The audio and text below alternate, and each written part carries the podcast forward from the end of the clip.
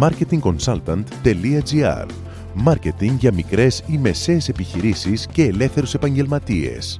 Ο σύμβουλος Μάρκετινγκ Θέμη 41 σας προτείνει ιδέες και λύσεις για να αναπτύξετε έξυπνα την επιχείρησή σας. Καλή σας ακρόαση!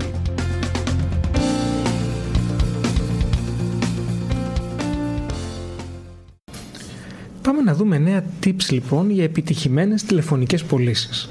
Όταν πρέπει να προσεγγίσετε έναν υποψήφιο πελάτη από το τηλέφωνο, υπάρχουν νέα βήματα που θα σας πρότεινα να ακολουθήσετε.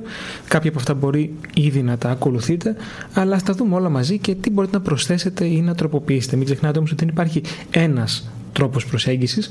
Πρέπει να προσαρμόσετε την προσέγγιση σας ανάλογα με την προσωπικότητά σας, ανάλογα με το προϊόν, τον κλάδο, αλλά και την κατηγορία, το είδος του πελάτη που θέλετε να προσεγγίσετε. Το πρώτο βήμα είναι να προειδεάσετε τον υποψήφιο πελάτη ότι θα επικοινωνήσετε μαζί του. Ίσως με ένα email. Ένα email που θα εξηγεί ότι θα επικοινωνήσετε μαζί του σύντομα για να συζητήσετε κάποια πράγματα. Και πιθανόν θα μπορούσατε μέσα σε αυτό το email να ορίσετε την ώρα και την ημέρα του τηλεφωνήματος.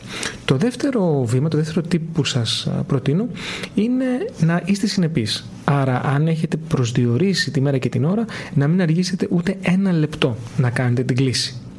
Πάντα πρέπει να συστηθείτε και να δώσετε το όνομα της εταιρείας από την οποία καλείτε. Είναι πολύ σημαντικό ο συνομιλητής σας να γνωρίζει με ποιον μιλάει. Πρέπει αμέσως να εξηγήσουμε τον λόγο του τηλεφωνήματος και να δούμε εάν υπάρχει χρόνος.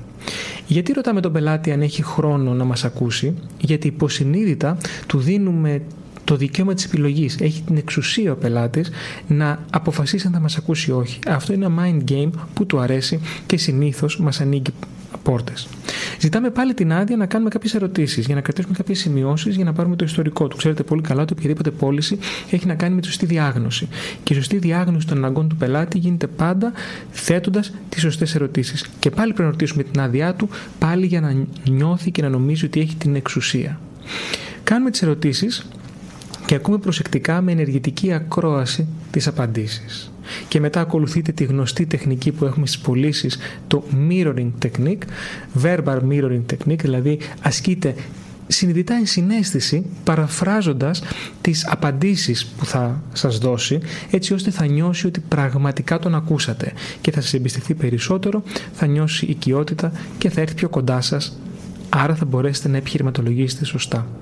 Έτσι λοιπόν μετά από όλα αυτά μπορείτε να παραθέσετε επιχειρήματα της ε, πρότασής σας και ακολουθώντας το τηλεφώνημα να στείλετε περισσότερες πληροφορίες είτε με email αλλά μην υποτιμάτε και το εχειδρομείο γιατί, ή το courier γιατί πολλές φορές μια, ένα leaflet, μια μπροσούρα που θα φτάσει στο γραφείο ενός πελάτη θα μείνει εκεί, θα κάνει branding και θα το διαβάσει όταν πραγματικά έχει χρόνο.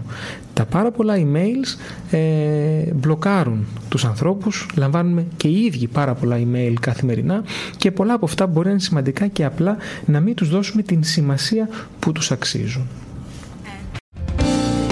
Μόλις ακούσατε τις ιδέες και τις λύσεις που προτείνει ο Σύμβουλος Μάρκετινγκ Θέμη 41 για την έξυπνη ανάπτυξη της επιχείρησής σας. Ραντεβού με νέες προτάσεις σύντομα. marketingconsultant.gr Μάρκετινγκ για μικρές ή μεσαίες επιχειρήσεις και ελεύθερους επαγγελματίες.